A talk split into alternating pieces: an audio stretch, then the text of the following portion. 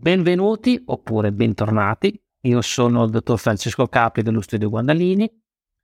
Bentrovati, io sono il dottor Francesco Manfredi, sempre dello studio Guandalini.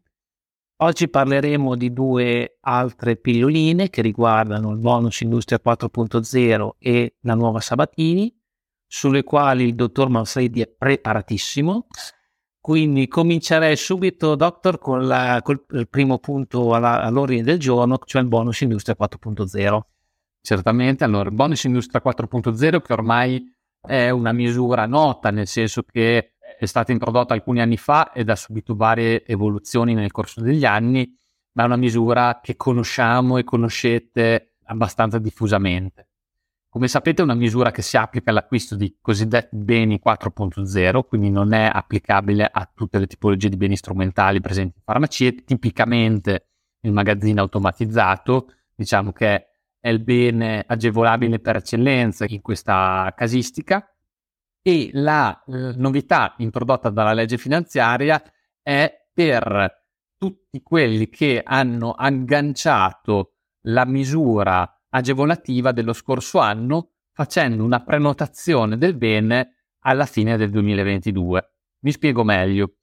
Eh, il meccanismo è sempre il solito ed è sempre rimasto uguale nel corso degli ultimi anni, ossia firmando un contratto di acquisto con il fornitore e versando un acconto almeno pari al 20% del prezzo d'acquisto entro la fine dell'anno,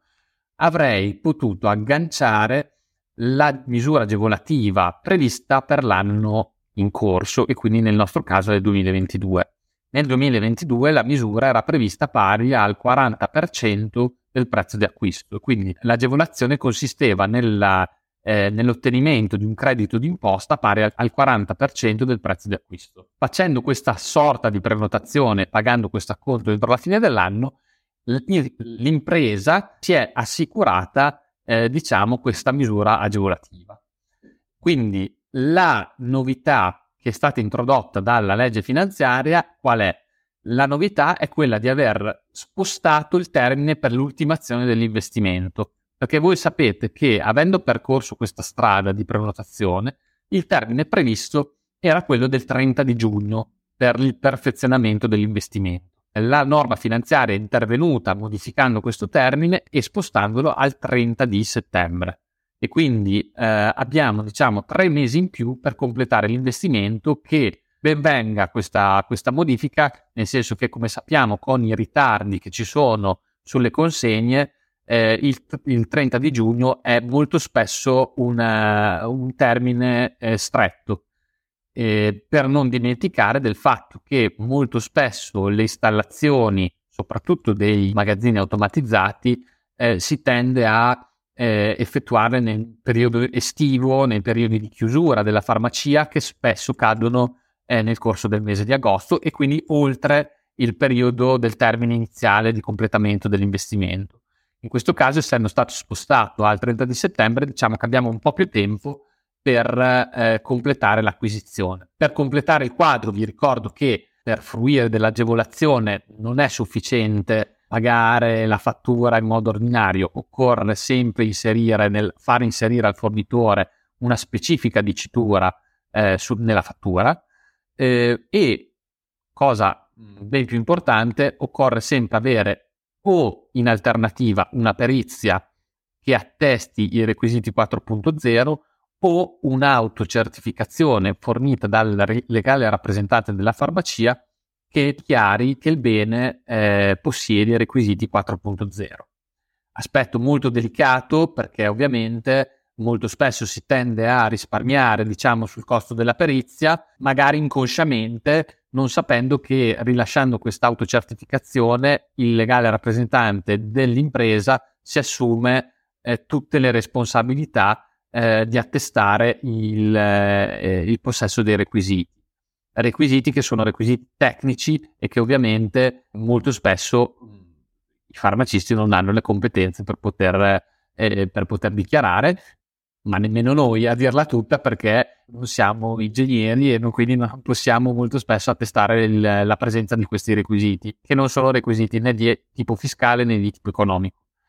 Eh, quindi il consiglio è sempre di rivolgervi a fornitori seri, credibili, che vi forniscano tutte le informazioni necessarie per poter tranquillamente avere un set documentale da poter esibire eh, un domani in caso vi siano verifiche questo tipo di agevolazione. Aggiungo solo una cosa, Doc, visto che il termine perizia è un po' abusato di questi tempi, diciamo che deve essere una, un documento che viene redatto da un professionista, quindi un ingegnere,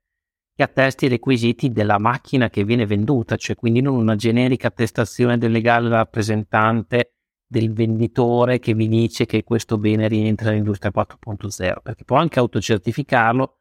vi può essere d'aiuto se dovete autocertificarvelo voi, però non è una perizia, quindi state molto attenti, guardate bene i documenti che vi vengono forniti, se avete dei dubbi mostrate questa documentazione al vostro consulente di fiducia in maniera tale da non trovarsi poi nella spiacevole condizione di dover autocertificare quello che giustamente il dottor Manfredi diceva essere una serie di requisiti. Non esistono, che io sappia, non ci sono ingegneri commercialisti, penso neanche farmacisti, ingegneri, quindi diciamo che state molto attenti e chiedete sempre prima se hanno, se hanno il possesso di questa documentazione anche solo per vedere il grado di affidabilità e di capacità di chi vi sta di fronte. Una cosa importante, Doc, facciamo finta che io sia un farmacista un po' smemorato, ho lasciato mentre stavo festeggiando l'ultimo dell'anno, l'ordine, l'approvazione dell'ordine nel cassetto. Quindi il mio fornitore l'ha ricevuta solo i primi giorni del 2023. Cosa mi succede? Allora, il credito d'imposta, quindi l'aliquota del credito d'imposta nel 2023 è dimezzata rispetto a quella dell'anno precedente. Ecco perché la prenotazione era, è, è un aspetto fondamentale di questa misura, perché ricordando brevemente quali sono gli scaglioni, per eh, gli investimenti in beni di valore inferiore ai 2,5 milioni di euro, nel 2022 il credito d'imposta era pari al 40% e nel 2023 si dimezza e passa al 20%. Per i beni compresi tra i 2,5 milioni di euro e i 10 milioni di euro, vi dico, difficilmente incontriamo questa casistica soprattutto nell'ambito delle farmacie, il credito nel 2022 era pari al 20% e passa al 10%, così come i beni superiori a 10 milioni di euro erano al 10% di credito d'imposta e passano al 5%. Bene, doctor, direi che possiamo concludere questa pillolina con un'ultima agevolazione che riguarda a te ben nota, che è quella della Sabatini. Come funziona questa, questa misura? Allora, Sabatini, anche questa è una misura che è ormai presente da alcuni anni, quindi molti di voi la conoscono e molti ne hanno già usufruito e spesso è abbinata alla tipologia di investimento di cui abbiamo parlato un attimo. La novità della legge finanziaria è che è stata rifinanziata, quindi sono stati deliberate ulteriori, ulteriori fondi che vanno a, a, crescere la possibilità di eh, continuare a usufruire di questa agevolazione e la misura ehm, consiste nella, eh, nell'ottenimento di una, eh, di una, copertura degli interessi passivi del mutuo. Quindi nel caso in cui un'impresa eh, voglia finanziare l'acquisto di un impianto, appunto di un macchinario, può rivolgersi alla propria banca, verificando che la banca sia una banca convenzionata con il Ministero e richiedere l'agevolazione cosiddetta Sabatini. Nel caso in cui sia concesse, quindi sia eh, deliberata l'agevolazione, si otterrà un contributo per, in percentuale sul finanziamento che va direttamente ad essere eh, corrisposto all'impresa sul proprio conto corrente e quindi questo va eh, ad abbattere quelli che sono i costi del finanziamento. Per cercare di essere un po' più chiaro, eh, nel caso di eh, acquisti di beni non 4.0, quindi di beni ordinari, chiamiamoli così, eh, l'agevolazione è pari al 2,75%,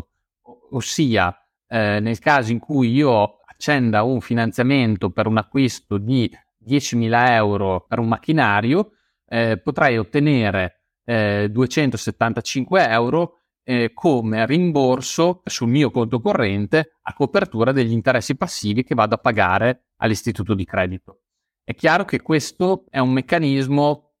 che può andare a coprire integralmente o parzialmente quelli che sono gli interessi passivi. Perché questo dipende dal tasso concordato col proprio istituto di credito, che può essere più o meno alto rispetto alla misura agevolativa. Oggi, ovviamente,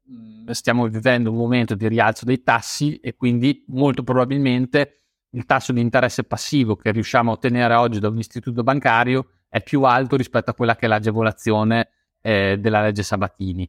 Ma è chiaro che questo, eh, guardato in un'ottica complessiva, eh, mi riduce in maniera notevole il tasso di interesse passivo netto che pago sul, eh, sul finanziamento. Per quanto riguarda i beni 4.0 invece l'agevolazione è ancora più alta, nel senso che viene riconosciuto un 3,575% e quindi in questo caso eh, ho un'agevolazione più forte e quindi il, eh, il tasso netto che pago all'istituto di credito per finanziarmi può essere annullato in alcuni casi o comunque calvierato eh, nella quasi, quasi totalità dei casi. Faccio un po' il solito farmacista smemorello. Allora, facciamo finta che sono già andato in banca, ho già firmato il mio contratto e mi sono ricordato improvvisamente che c'è questa agevolazione. C'è qualche rimedio oppure chi ha dato è dato e chi ha avuto ha avuto? Eh, allora, questo è un aspetto fondamentale, nel senso che l'iter per accedere all'agevolazione è molto preciso, ossia occorre chiaramente concordare con la banca quelle che sono le condizioni e, e le modalità. Ma la prima cosa da fare, prima di firmare qualsiasi impegno con un fornitore e soprattutto prima di fare qualsiasi tipo di pagamento, è quella di presentare la domanda via PEC per eh, l'ottenimento dell'agevolazione. Quindi l'impresa, tramite la compilazione di un modello ministeriale predefinito, dovrà inoltrare una domanda via PEC alla banca con cui sta negoziando il finanziamento. La banca, l'istituto di credito, a sua volta inoltrerà al Ministero la richiesta e il Ministero, in un determinato relativamente breve lasso di tempo, eh, bloccherà eh, il, la copertura dell'agevolazione e darà una risposta alla banca di concessione dell'agevolazione e quindi con l'apertura di tutti quelli che sono gli adempimenti burocratici che ci sono per, per, questo tipo di agevolazione che comunque vanno seguiti nel corso del tempo e nel corso della durata del finanziamento che comunque è il massimo di 5 anni. Quindi attenzione alle PEC, direi doctor che hai riportato in maniera più che esaustiva tutta la disciplina. Io direi di concludere qua la nostra pillolina. Vi ricordo di vedere i nostri precedenti video, di tenervi sintonizzati e vi saluto e vi ringrazio per l'attenzione. Grazie a tutti e continuate a seguire le pillole sulla legge finanziaria sul nostro canale YouTube. Alla prossima.